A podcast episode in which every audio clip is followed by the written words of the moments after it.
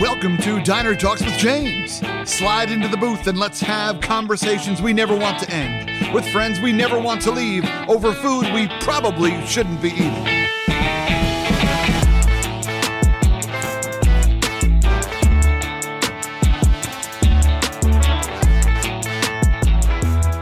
My friends, what's going on? Welcome to another episode of Diner Talks with James. I'm James, y'all. We got my boy Ross Szabo coming out here in just a minute, and I'm super pumped for you all to meet him because he is an incredible human being.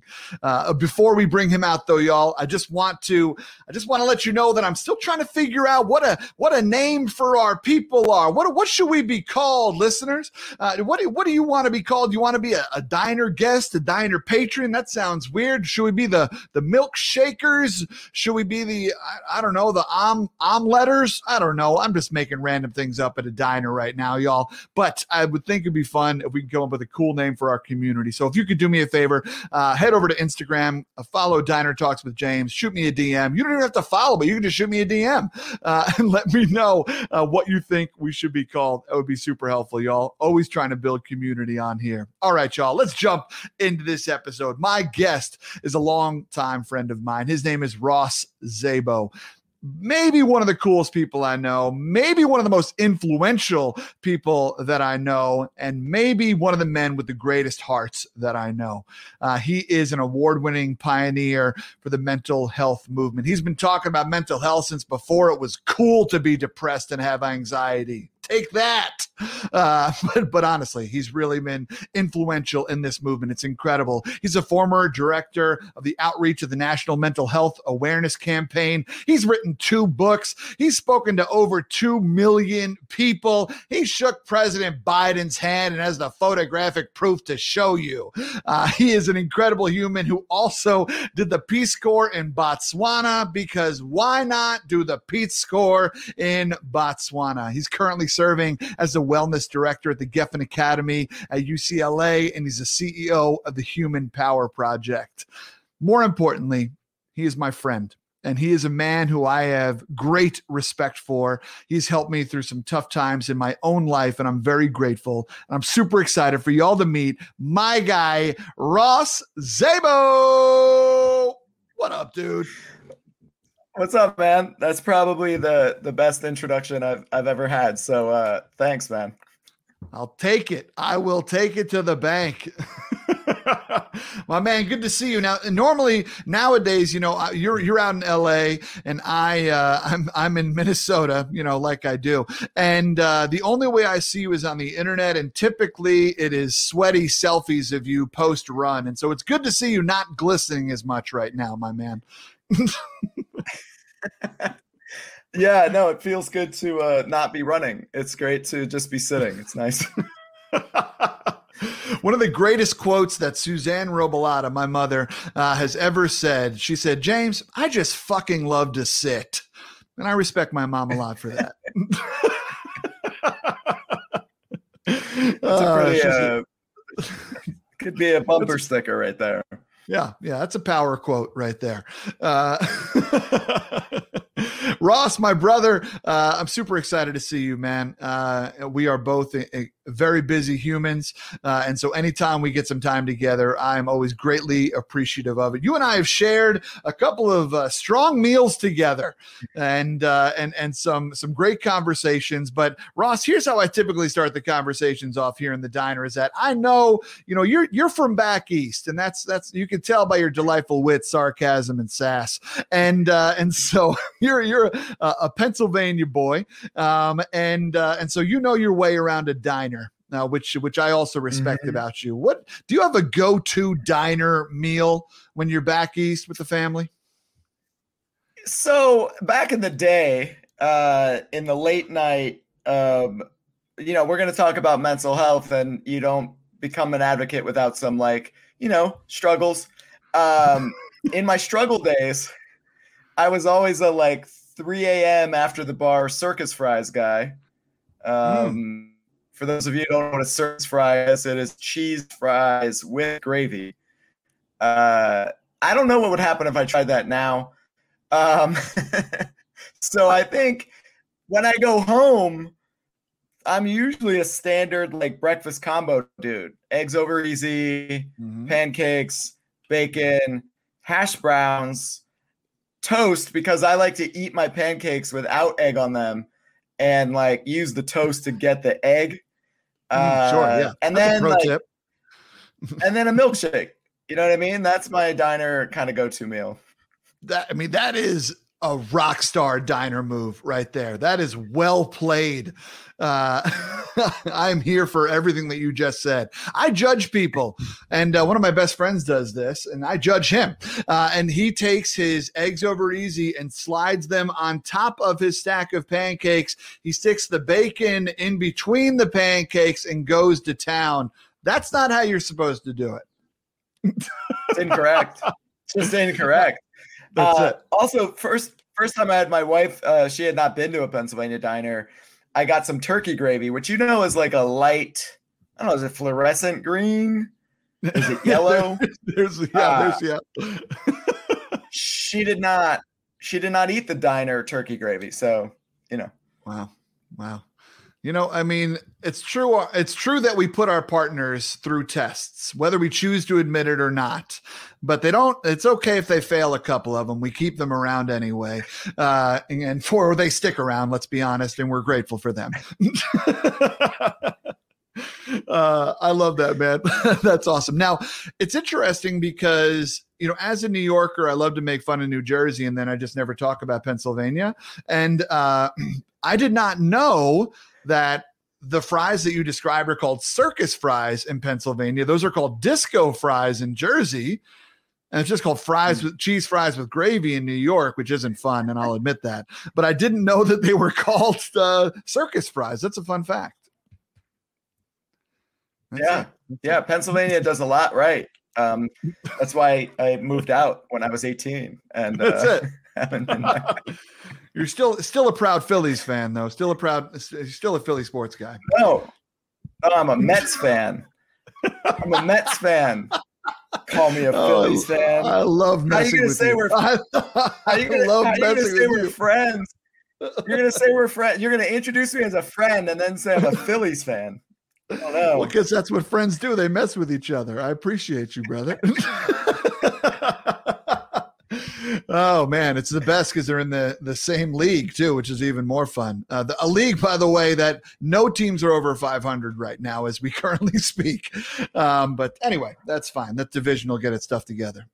uh, Ross, uh, I um, uh, I appreciate you so much, dude. And the work that you do is incredible. You do a, a, pretty much all of your work is devoted to mental health, and and so mental health is not one of those fields that you know when some kids are saying I want to be a firefighter and other people are like I want to be a race car driver you're not like I want to advocate for the mental health of my fellow humans right like that is not it's not like you weren't that kid in kindergarten and so I'm curious what was what was the original dream when you were younger what were you uh what were you going after so uh I was uh, on the hard track of either politics or mm. I hmm. wanted to become like a news anchor. Um, that's where I was going. I was origin my original major in one of my college, my original freshman year was political science. And then when I went back a third time, it was communications. so nice he did it thrice. yeah. yeah. So that was the original goal. Uh, politics or news.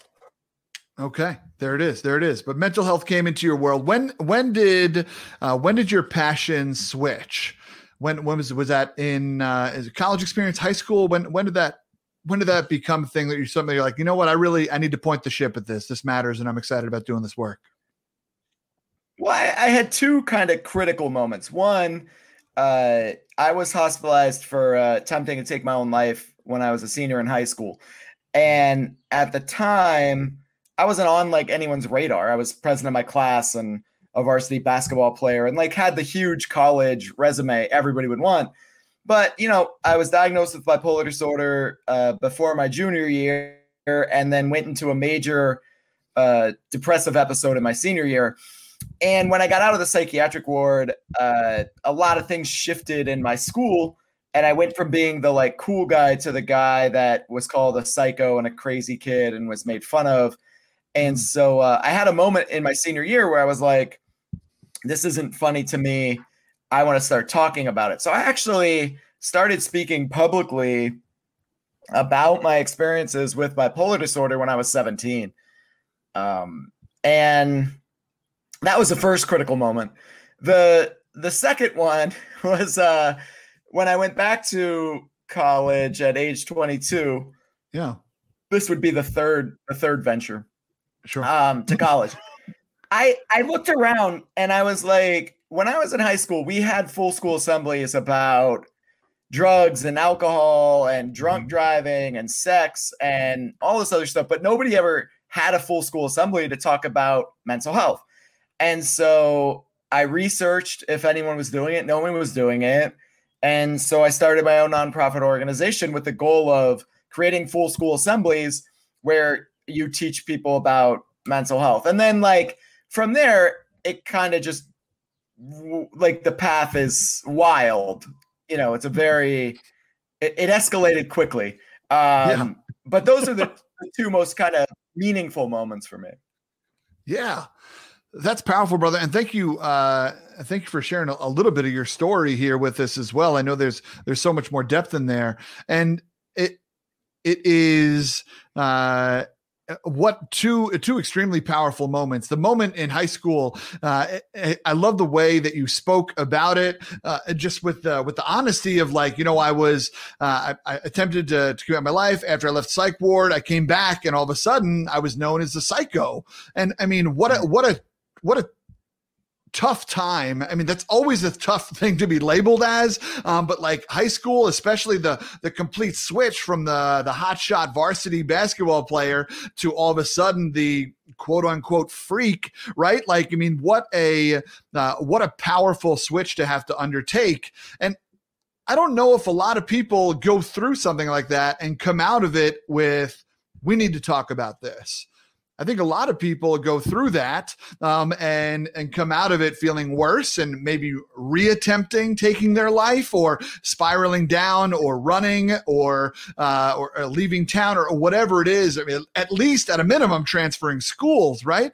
Um, where do you think your I don't know, fortitude came from, or your stubbornness, or I don't even know what word you would talk about to describe it in that moment.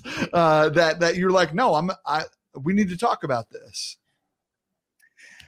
I, have a pretty weird biological combination of not picking up on like social cues and um, also just being really linear. I will say, um, my wife still is like, you know, she, the best story. She was at this like party she really loved and uh, she texted me and was like hey can you pick me up? Right? And then mm-hmm. uh, like nine minutes later i was like i'm outside. And she was like no i i wasn't asking you to come now. Uh i was asking like in general. Can, can you pick me up? Um i think that there was uh there was definitely look my childhood environment was difficult for many reasons that were no fault were mainly biological f- problems mm-hmm. but i do think that there was an element in my family that was like you do what's right and you you fight for what's right and at the time in high school like everyone who was calling me a psycho was drinking as much as I was, was driving as drunk as much as I was, was as destructive as I was. But my my thing had a name, and so the yeah. judgment came from the the the label. And you know, I visited my oldest brother in a psychiatric ward when I was 11, so I mm-hmm. didn't see this as an issue that had as much stigma because I had been around it since I was a kid. And and true to form, when I shared my story publicly in high school, everyone else shared their story. So like yeah. un- unintentionally, I learned at a young age, like, hey, if you share your story, it opens other people to sharing their stories. Mm, yeah, right. That vulnerability begets vulnerability uh, kind of moment for sure. And I I also grew up in a household that stressed doing the right thing right? Like I, my father was big on on respect and and and taking care uh, of each other and making sure especially of elders um, and then also uh, i also grew up in a house that was they were extremely civically engaged my mom was the president of every society in my hometown the historical society the garden club the civics association right like my mom was a—it was a full-time volunteer and uh, was an incredible human but did did it not for any shine. She wasn't like, I got to get in the newspaper, right? Like it was never anything. It was just, you just do the right thing, right? There is an issue. People ask your help. You show up when you, when people ask for help, you help them. And so, uh, so doing the right thing was always a really powerful, uh, through line in my childhood as well. Uh, and I think there is something to coming from a household like that. I'm, I'm wondering,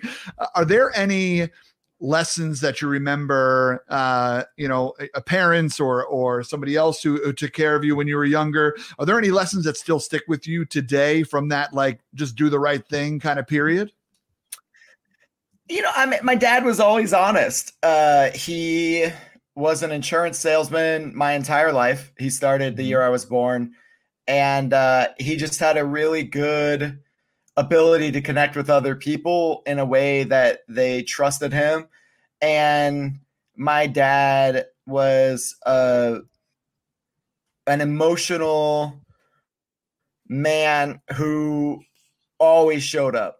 It didn't mm-hmm. matter what was happening. He he would show up. He would be there for everyone. And so I think um, seeing that uh, as an example of what being a man could mean mm-hmm. was was helpful. I think um, you know, I also got rewarded. I, I could have told that story in high school and had it backfire in like an epic way yeah. and then been like, oh man, I'm never gonna do this again, right?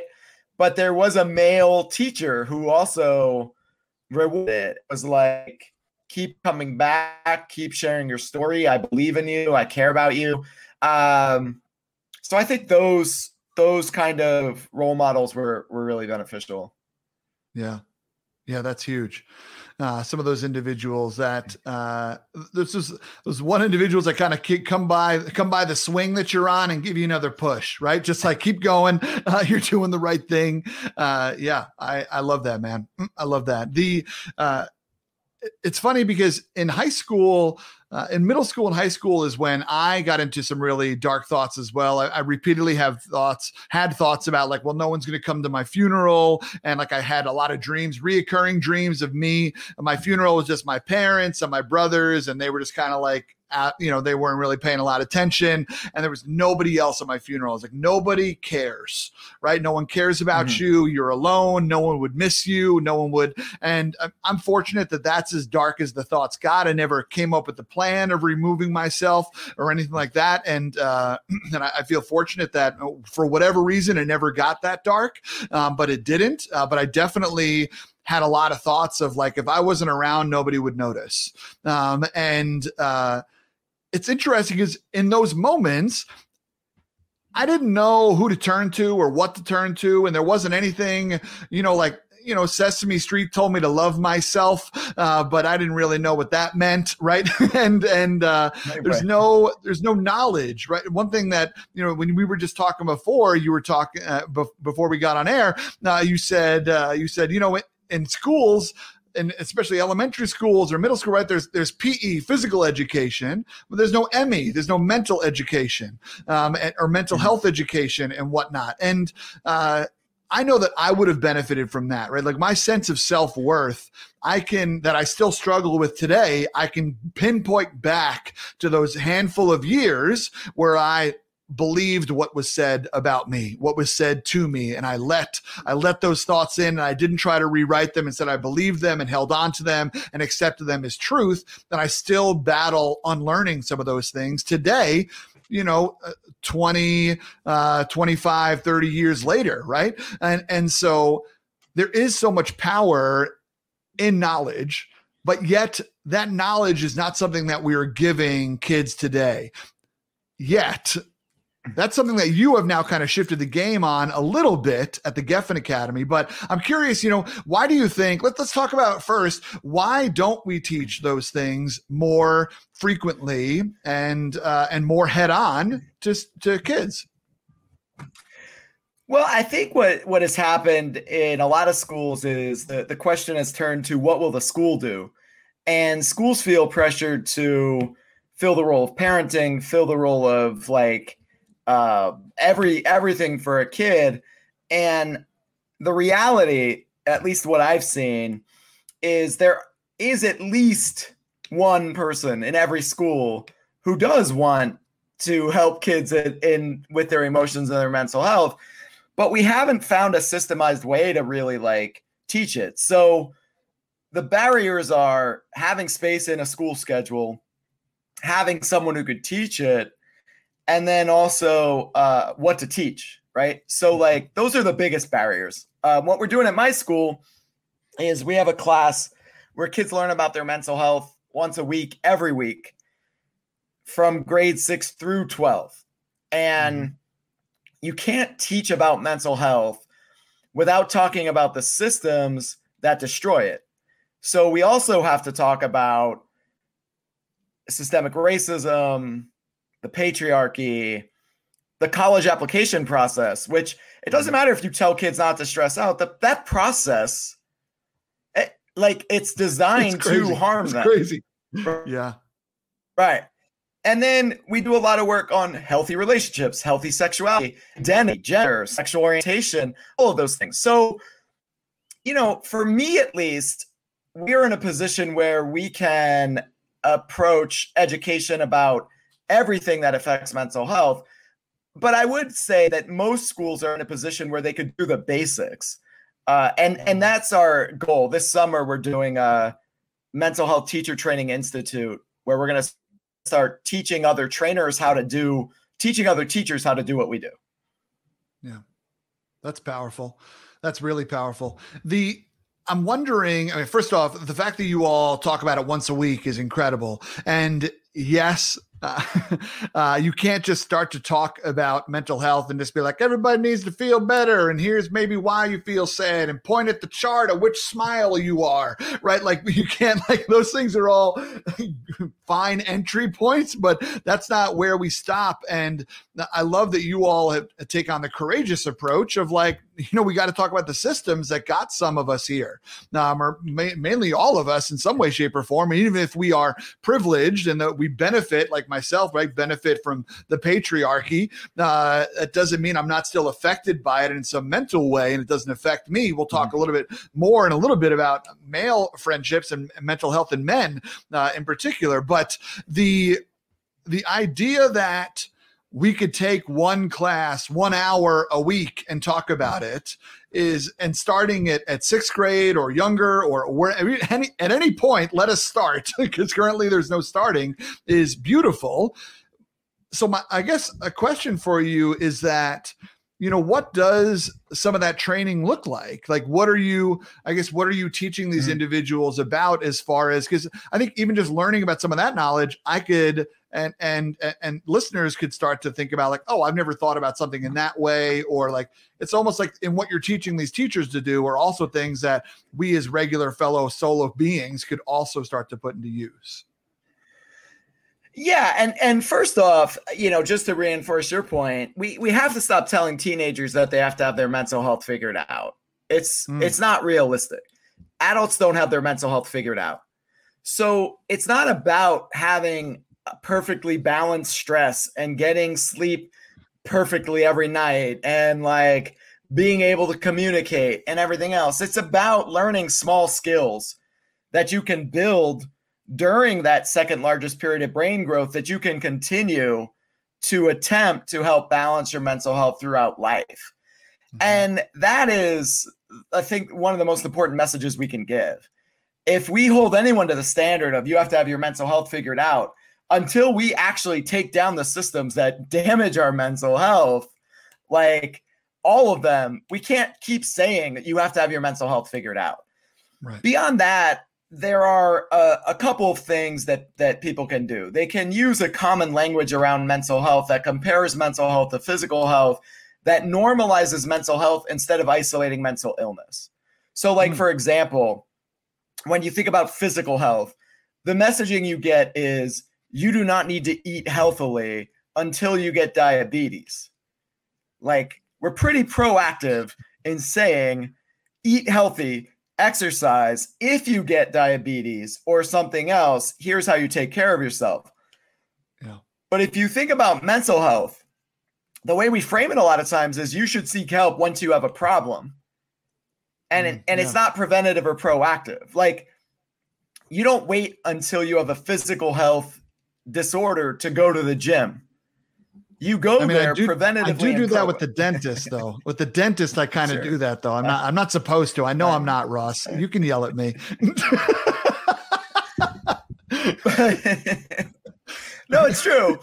We, especially as men, do it with doctors, but we don't do it when it comes to physical health. And if we do, we at least know that if we went to the gym, we wouldn't be judged for exercising in the same mm-hmm. way that people can be judged for expressing their their feelings or their mental health. So just from a baseline, people need to have a common language and definition around mental health, how we talk about it.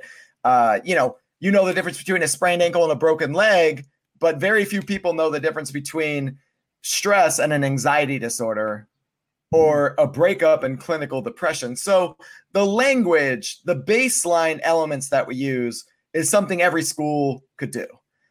Um, beyond that, I you know the, the number one way to lessen stigma in, in from an evidence based perspective is when people with mental health issues share their stories.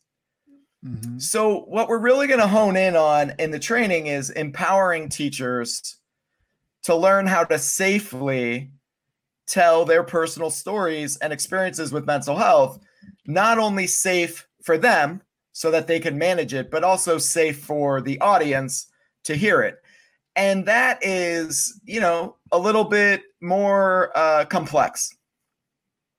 Yeah, just a little bit for sure.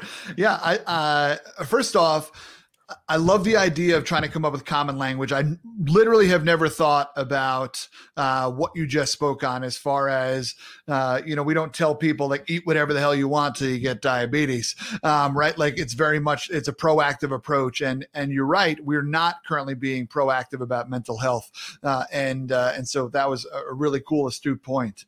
Um, and and it's as we start to talk about mental health it also goes back to what you were sharing earlier, where it's like once you started sharing your story, other people started sharing their stories, and we normalized it. We mm-hmm. realized that maybe we're okay, uh, maybe we're right, or maybe that maybe there is no is no there is no such thing as normal. And so, mm-hmm. uh, but sharing those stories is very important but as you just alluded to there's a way to do it right? This this phrase of trauma dumping. Mm-hmm. um, we can't just come in here and i mean brene brown talks a lot about that uh, vulnerability for the sake of vulnerability isn't good right? And just coming out and being like here's everything that happened to me. I'm vulnerable. Look at me go right? Like that's not vulnerable um, right and there's a big uh, hmm. in the professional speaking world, they talk a lot about share from the your scars, not your wounds, and things like that. And I think there's a little bit of give and take in that uh, theory as well. But you know, I'm curious to hear you know as you as you think about this and as even you know parents that are listening to this or partners that are listening to this uh, there's so many places where we can share our story and and help help the person across the diner table from us uh, feel a little bit more normal or a little bit okay or that they can share. How do you recommend individuals share their stories or when to share their stories? Yeah and so let me draw a difference between if you're in a classroom your approach should be a public health approach yeah. where you are trying to educate people if you're in a relationship or a friendship or a family, you should still have some of those elements, but like that that's where you need to lower the walls a little bit to connect. Hmm. The the most dangerous things I see happen in a classroom is somebody uh, is sharing therapeutic information mm. with students who are not up to handle that, right? And so here are the tips. I know people, you know, we like bullet points. Here are the bullet points. Choose a story that you have already processed. That's my language. So, mm-hmm. like, do not be in a classroom sharing a story for the first time. Choose a story that you have already processed, that you are comfortable with, that no matter what their reaction is, it will not affect you. Okay? Mm-hmm. That's the that's the first part, right? The second part is choose a story that is relevant to the lesson you are teaching. So like if I'm teaching a lesson about drug and alcohol prevention, then I can share like, hey, I started drinking when I was 12 because I went through a lot of trauma. There was heavy addiction in my family. I used it as a coping mechanism. It destroyed my adolescent life. I was able to find other coping mechanisms. That is very different than me trying to be cool and being like, oh, you guys drink? I drank. I drank a lot. I won a lot of drinking competitions. I used to drink in the woods. I used to drink in my van. Uh, one time I got so messed up, don't even remember things. Like, not relevant to what you're teaching, no. right? And then the you know the, there's there's many other parts. Another part is uh, don't share your story for validation in your classroom. Mm-hmm. You if you are seeking validation from your students, they are not your students anymore. If you're if you need validation from them, then you have crossed a boundary that is going to make them think they need to take care of you or make you feel like you constantly need their approval, which is not going to mm-hmm. work, especially from a public health setting.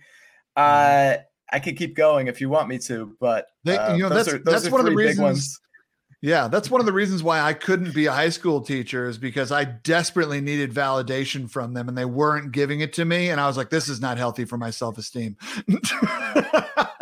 right? Like, I mean, that, are you being serious? That.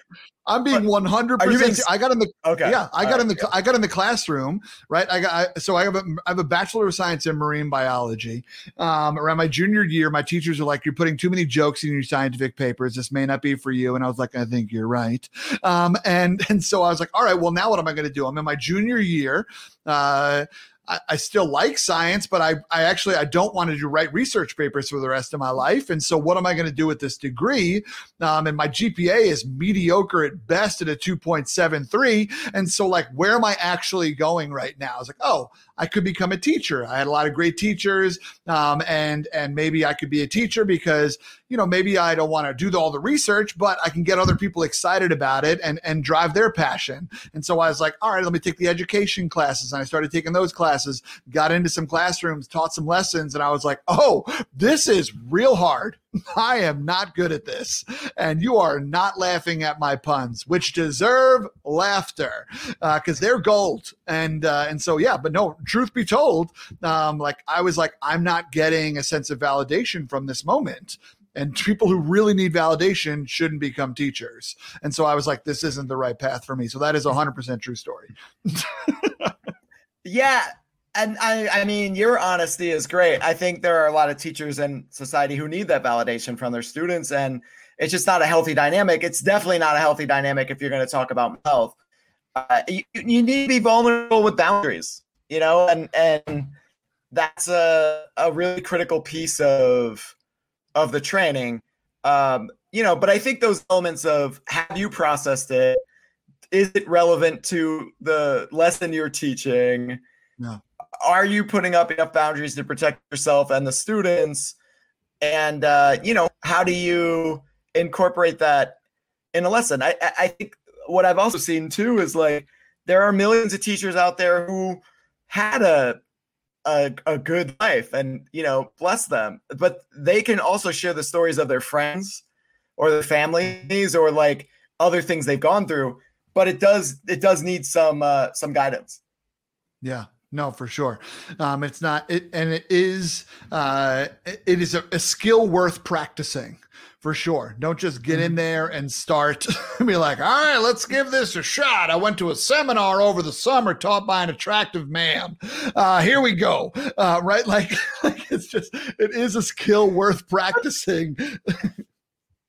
but here's the reality like, what schools lack is that human connection. And so they do need to connect to something. It's just uh, you know, what what do they connect to and and how does it how does it benefit the overall educational goals? Now that we've done this for 4 years, it, eh, and I've watched my ninth graders, you know, this we're having our first graduating class. I can see, you know, the the major benefits and the challenges and you know, kind of a much deeper understanding that I would have ever had if I didn't teach in a school. Yeah.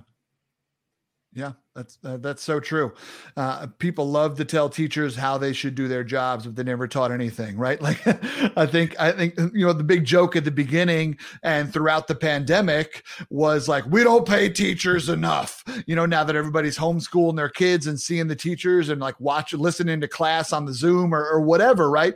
Um, and uh, yeah, it's finally. Uh, I don't think anything's necessarily changing uh, for that. I don't know if people are voting any differently. Um, uh, sadly, but still, uh, it is definitely uh, it is definitely a profession that takes a ton of skill, and you don't know it until you actually get in the classroom for sure. Um, and that's, I mean, I know yeah. my respect for teachers immediately went up during that semester that I taught a bunch of uh, classes to that uh, poor those poor high school students in North Carolina, um, and I was like, wow, this is way harder than it looks. Yeah, and I think that's something else that needs to be mentioned. Uh, currently, you keep seeing memes and all these things around uh, the country saying, like, well, kids need a class where they learn about their mental health like they would learn about their physical health. And that is an, a very idealistic situation. It is not easy because it's yeah. assuming that kids want that class, that they would mm-hmm. trust the students in the class to have that class and that we would have educators who can teach it. And so, um, you know, I think we're getting there, but it's uh, it's much easier to say than to actually do. And even for me, for someone who had spent my entire life educating people about mental health, creating an actual class to do it once a week is uh, it's a lot. Yeah, yeah, for sure. You know, another course that they always say that that that uh, kids should be taught um, is around uh, financial literacy, right? And that is a mm-hmm. way straighter line, right? Like that is like we can teach those skills a lot easier. We can set that class up a lot quicker than a mental health education class, uh, uh for mm-hmm. sure. Um, and uh, yeah, I agree with you, man. I agree. So I want to take it out of the classroom setting for a minute, uh, and you know, I think I want I want to come back to the question of when we are having conversations with people that we love, that we see that are struggling or potentially the patterns that they normally are in, they're out, their their routines are whacked, is there because uh, they're just they're they're going through something, right? There, whether it's a funk, whether it's an episode, whether it's a break, whether it's a who knows, right? And and no one knows, um, but. Uh, there is still a lot of power in sharing our stories in those moments in relationships and in uh, mm-hmm. and and and amongst friends and stuff like that. And one area where I don't see this nearly enough is with male friendships um, and and men's mm-hmm. relationships mm-hmm. with each other. Um, men are. Uh, uh, men i think we're getting better uh, but i think men in general are taught to be internal processors right? The thing is that men are taught not to feel. I don't, I don't necessarily know if that is exactly it. It is in some cases, but I think men are taught to be internal processes, right? You figure it out. You don't present complaints, you present solutions. You don't present uh, a process, you invent, you, you, you present a product, right? Um, and I think that is hurting men a lot. And I'm curious to hear your thoughts on men and mental health do you see progress being made? Um, and and I'd just be curious to have a conversation with that a little bit about you. nope. With that, a little bit with you. no, I I completely agree. I you know I think I think what happens is you grow up as a little boy and you get told that you can feel that you can cry like that that, that happens for a majority mm-hmm. of, of kids and then you get to be around age 11 or 12 and you see that if you cry it has consequences. Like that stage of development in middle school for most boys is the first time where you're like oh you you said it was okay to cry but now they're making fun of me or no one's talking to me or you're not hugging me.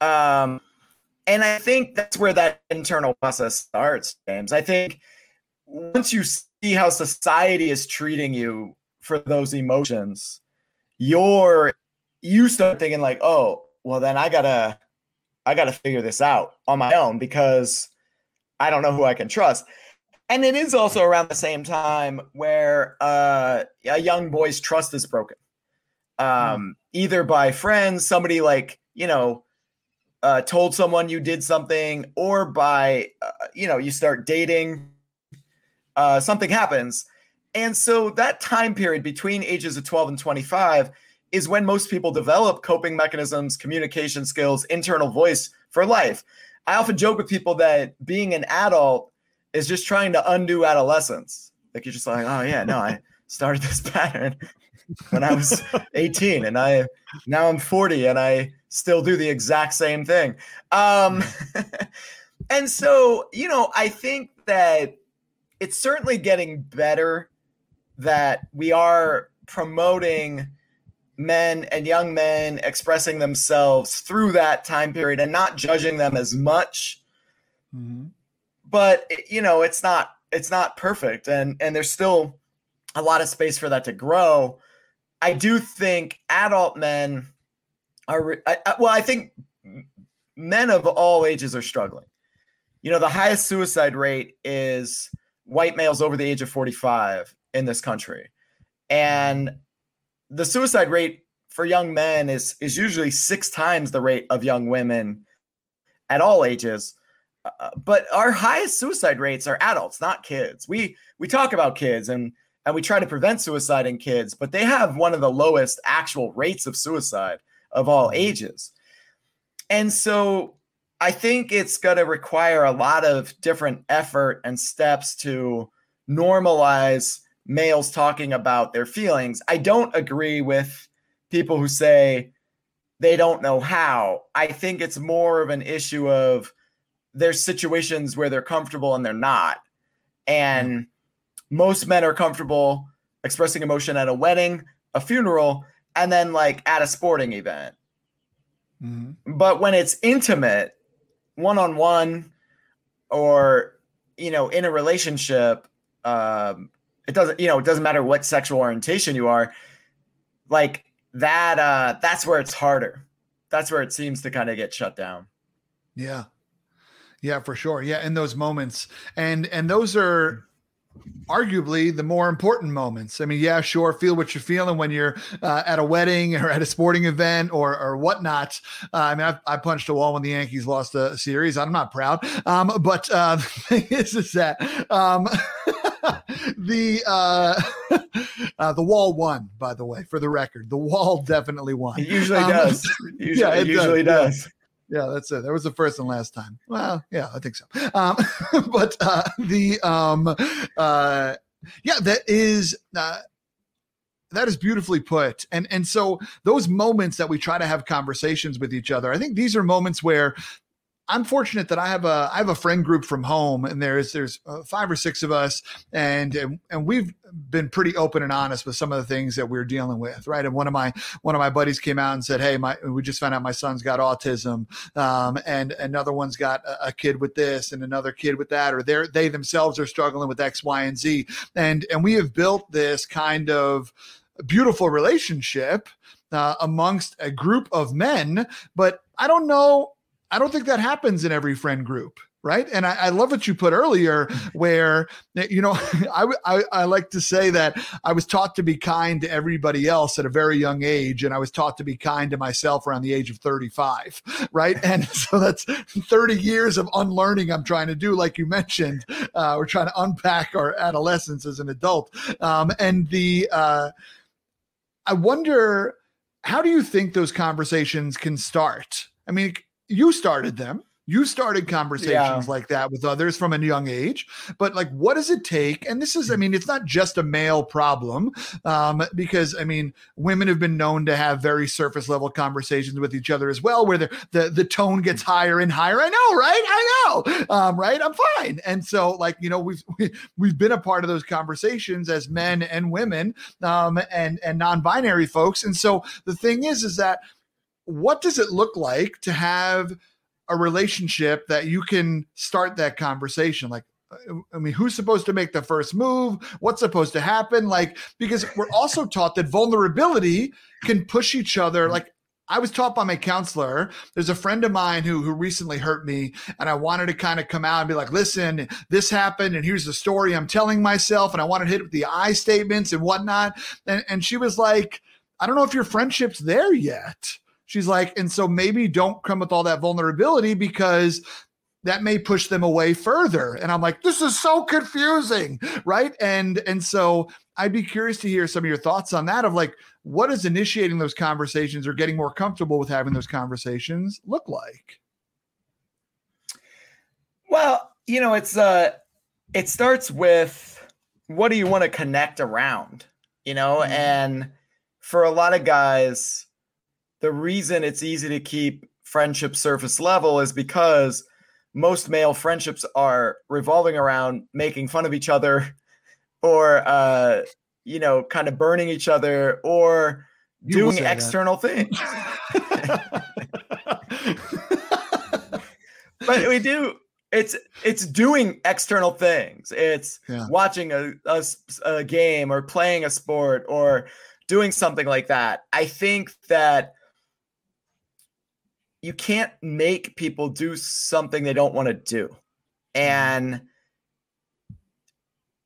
you'd have to connect with someone to say like well what what do you want someone to know about you like i i have gender conversations with my high school students and we separate students who identify as male students who identify as female students who identify as non-binary and then we just have conversations about like what's going on and that process of guys having their friendship revolve around roasting each other starts in middle school.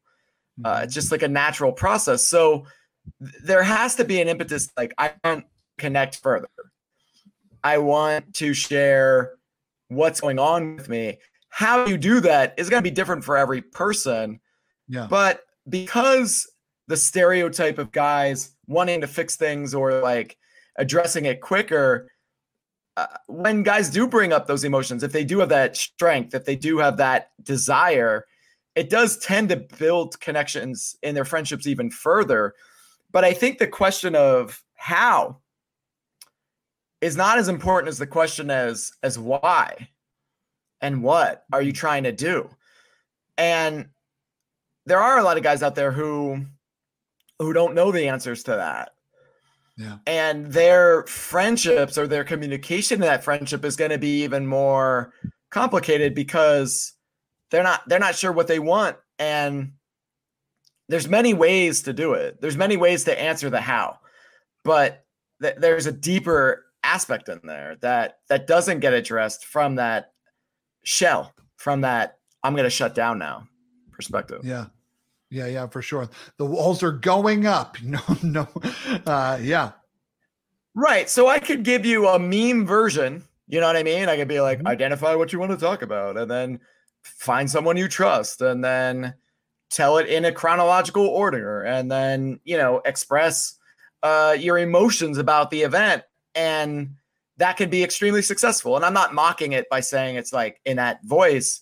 Um, but I just think a lot of guys don't know where to begin. And then they tend to begin when it's at a breaking point. And unfortunately, for a lot of guys, it's too late.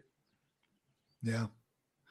Yeah, that's powerful. Yeah, and and at that point, we've also gotten so good at uh, at at at uh, diving into our coping mechanisms, whether they are good or bad. Uh, they uh, that sometimes we're so deep into those coping mechanisms that we don't know how to get out of it, um, and we don't know another way, and uh, we only see uh, we only see one way. Um, and yeah, are we?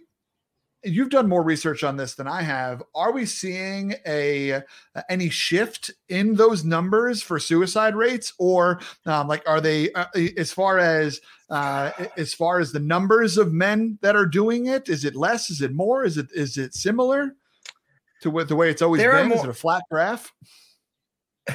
There are more men seeking help now than there ever have been before. Mm. The suicide rate in this country continues to climb no. We don't know if that is because now that suicide is more aware, people are actually being honest about how people died. We don't know if it's uh, going up because of forces that are out of the control of a of a PSA. You know, um, yeah. there's more suicide awareness campaigns today than there ever has been, and the suicide rate is higher but there's so many other factors that go into that. Like, look, there are more campaigns about obesity and you know diabetes than ever before but obesity and diabetes are at the highest rates ever. And you can't point to that and say like that's because there's no public health campaign. Like diabetes and obesity have so many other factors that play into it that you can't just say like, oh, we haven't done a good enough job educating people. It's the same thing with mental health. Like the biology, the environment, the socioeconomic status, all of those things are huge in in mental health statistics. And so I don't look at the statistics around suicide as being like the ultimate measure of if men are talking about their emotions more. Right. You know, I think more men seeking help is a is a positive step, there are many steps in this in this in this staircase. Yeah, no, for sure. It is huge. I think, I mean, we see more celebrities talking about it as well. Uh, and uh, I mean, social media itself is a place where uh, people are talking about it more because, I mean, sometimes it's easier to yell into the abyss than it is to tell a friend uh, and and whatnot. And so uh, it is slowly becoming more normalized. And and I agree, and I appreciate the the subtle pushback that the suicide numbers aren't necessarily what matters, but the, what what matters more is how many people are seeking help. Um, I'm not saying that those numbers don't matter, but you know what I mean. Uh, and of so course. yeah, yeah, that's powerful.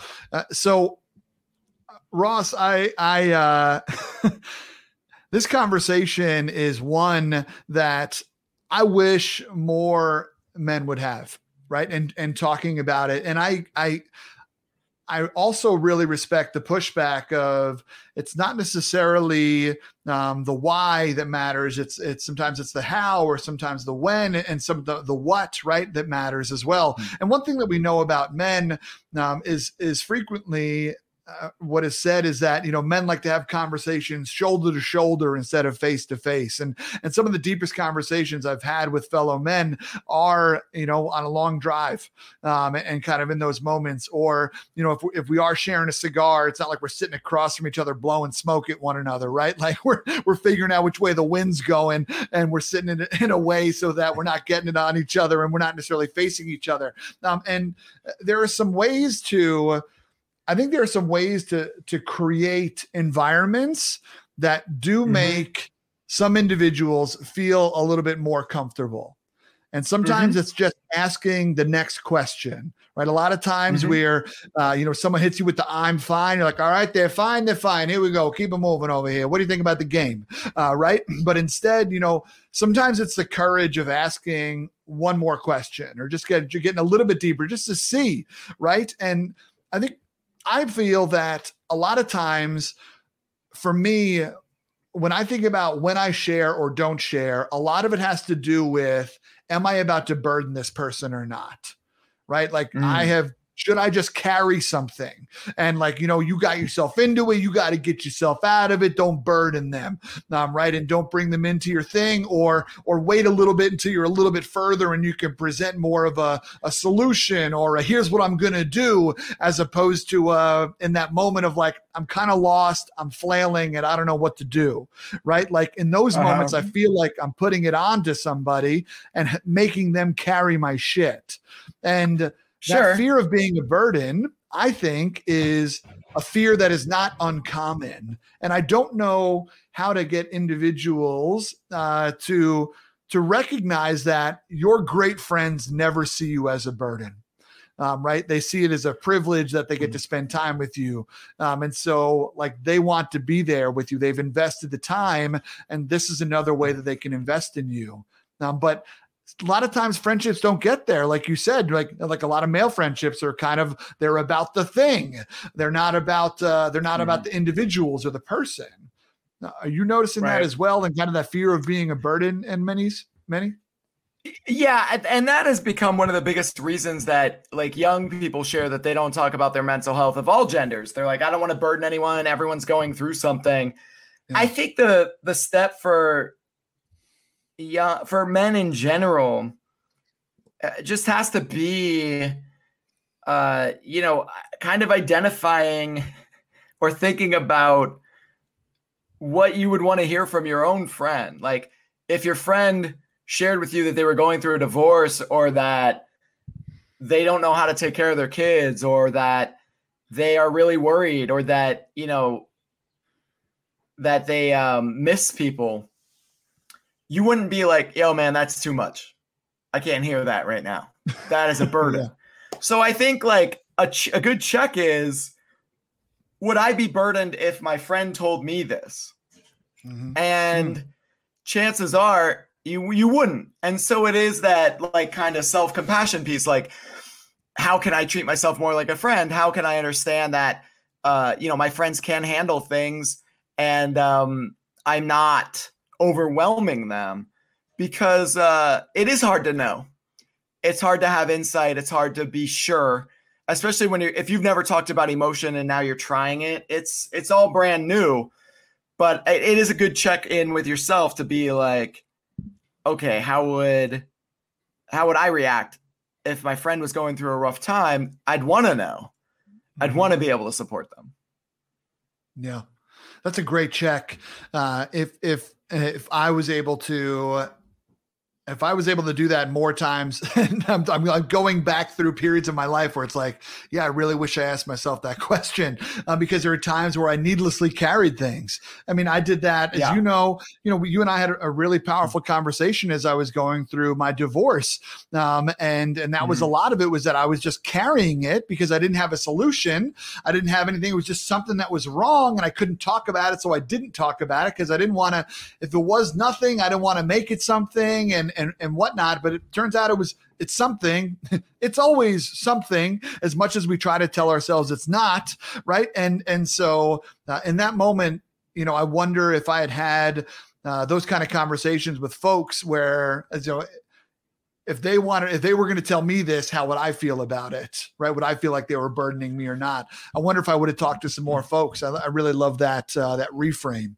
That's that's incredible. Well, and I, you know, look, I think the main reasons men don't talk about emotions are they feel embarrassed, they feel ashamed, they feel weak, they feel stupid, yeah. they feel like their problems should just go away on their own. They don't want to burden other people, like you said. They don't know who they can trust. And, you know, all of those barriers have different ways to get broken down or reworked or done differently. And um, I think one of the most powerful things we can do is compare mental health to physical health and normalize mental health for men and help break down those barriers from a, a younger age. I, it, like the reality is the patriarchy doesn't benefit men either. And we're in a place where it's strange because you're like, uh, you do benefit from this patriarchy, but you also have emotional pain. And we need to make you more comfortable expressing that emotional pain in this system and it's it's uh it's layered it's not as easy as like you have feelings, talk about them. It's it's it's really layered. Mm-hmm. As Macklemore once wisely said, "There's layers to the shit, player." Tiramisu. Uh, Ross Szabo was actually a huge Macklemore fan. That's a fun fact about him that he would, doesn't like to admit My gosh. I was like, we're quoting Macklemore. Where is the? Oh, there is a there is a leave studio button. There is a leave studio. it's just Oh, a button. shoot. I don't even have to get. I don't even have to get up. I can just Yeah, leave no. studio. Uh, my soul, my soul left the second you mentioned Macklemore. My physical body was still here, but my physical body could leave with the leave studio button. Who knew? Yeah, Who knew? there it is. There it is. We keep options here in the diner. Uh, eject buttons for all. Ross, this is such a powerful conversation, and uh, and I really appreciate you having it. And you know, it's it's also interesting because it is a serious conversation. It's a serious matter, but I also think, and this is something that you do really well on stage at doing, um, but I also think we need to figure out a way to talk about it with levity. Um, because I think Mhm. that's another way to bring more folks into the conversation. It always feels like as soon as we bring up anything, it's like, all right, well, hang on a second, we got to shift our tone and lean in, uh, right? Like there is there is power and humor in everything, right? Humor lowers our walls, um, and and that's why I mean I'm, I'm always grateful for comedians for saying things that other people feel. Um, and sure, there's some times where they cross the line, um, but they get people talking, right? And they and they start conversations, and uh, I think there is there's a place for humor in mental health conversations. Uh, it is one that is not is not a line that we should flood and cross over all the time.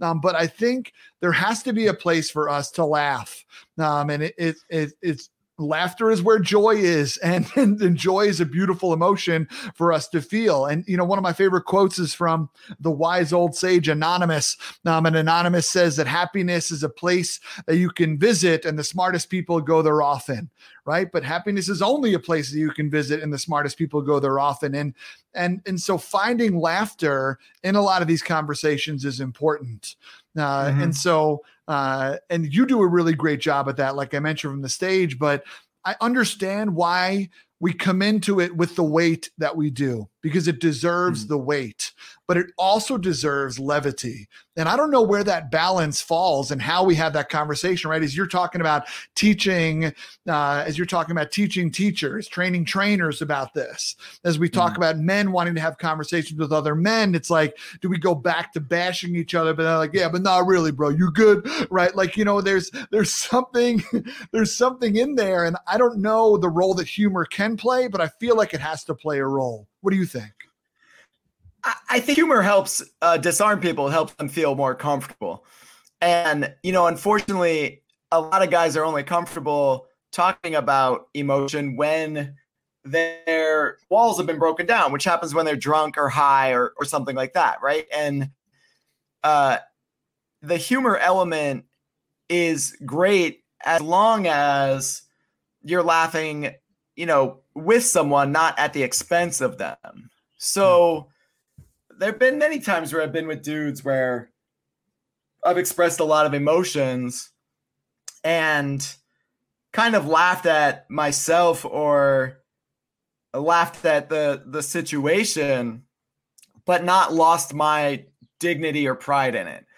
Mhm. And the the roasting each other relationship that young that men have with each other often you know can escalate quickly and, and kind of diminish the meaningful emotion that was expressed. And so man it's it's tough to kind of walk that line but in my presentation when i make jokes it's often uh, self-deprecating in a way that doesn't diminish my story. Um, and i think that's a that's a important element. Yes. Yeah, 100%. Yeah, self-deprecation uh, is is is an art form in order to use it productively, uh, and uh, and and most people do not. Uh, and I know I, for a very long time, and still to this day, from time to time, do not use it productively. And and I'm not getting laughs; I'm getting groans, uh, and and it's uh, making everybody a little more uncomfortable. and so, yeah, well, now, Yeah. And now as a dad, when Rome gets older, like he'll just hold on to all of it. I, I, I always am amazed at what men have held on to from what their dads have said. And you know that the dad doesn't remember ever saying it, but it's like the crutch that the son bears forever.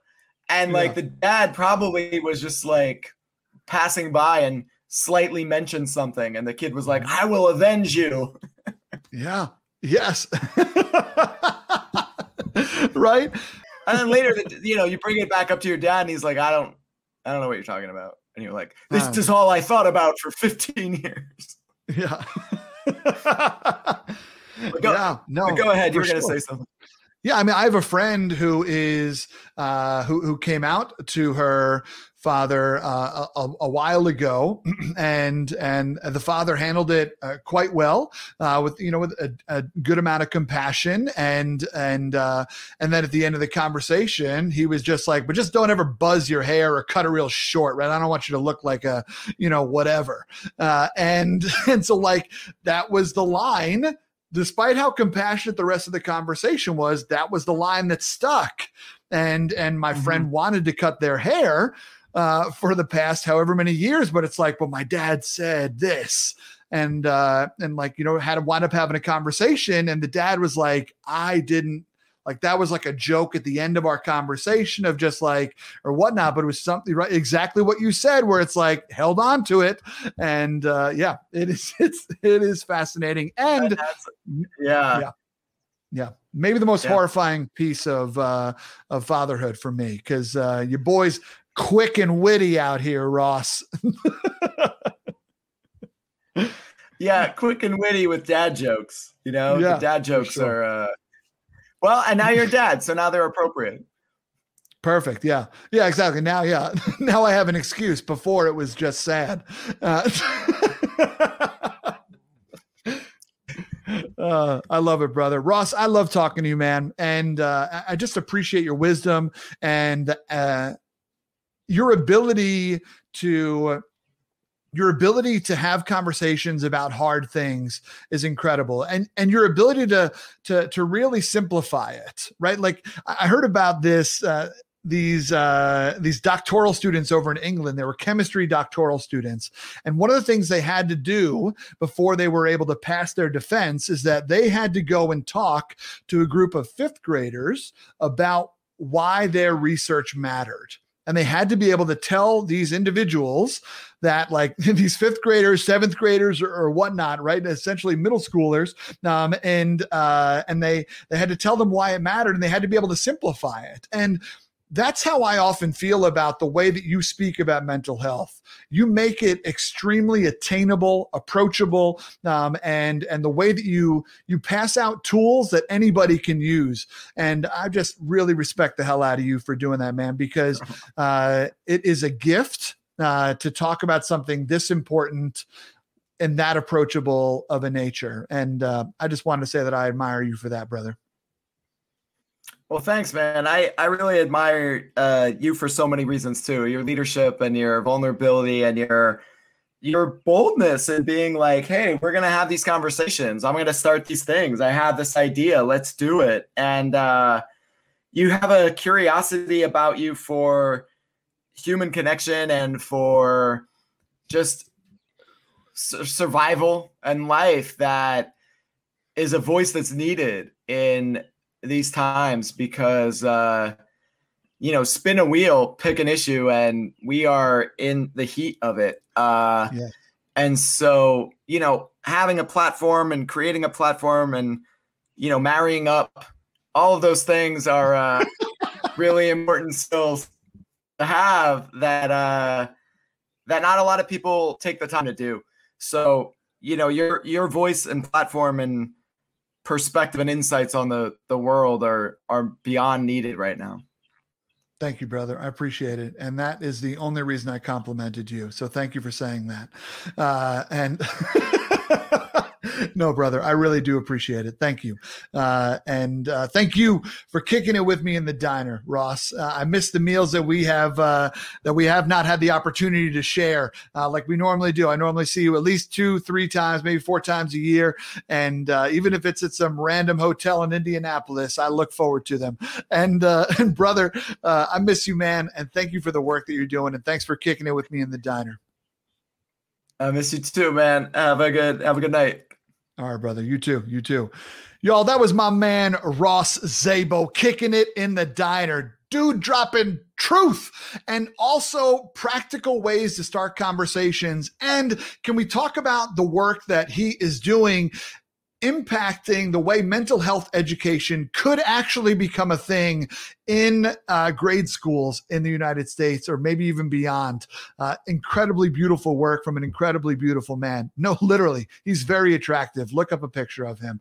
Uh, super excited that Ross came through the diner today. And my friends, I'm excited that you joined us as well. Thanks for sliding in the booth and kicking it. And until next time that we connect, my friends, keep punching small talk in the face by asking better questions. You all take care. Be well. Thank you so much for tuning into this episode of Diner Talks with James. It was so much fun getting to hang out with you and finish our milkshakes in that squeaky red leather booth. if you do me a favor and smash that subscribe button, that would be dope. And also, if you could leave a review on iTunes, well, come on now, you're to make me blush. also, if you want to be a part of the action, we record these live on YouTube Live every Wednesday night at 9 o'clock p.m. Eastern Standard Time. Go to YouTube and type in James T. Robo and smash that red subscribe button so you know when we go live next. Also, while we're on the subject, I'm James T. Robo all over the internet. I post meaningful content on Instagram, witty content on Twitter. Let's get connected in some other places, folks. And as always, if you're interested in learning more about the guest tonight, please check out the show notes. My friends, until next time, keep punching small talk in the face by asking better questions. Y'all take care.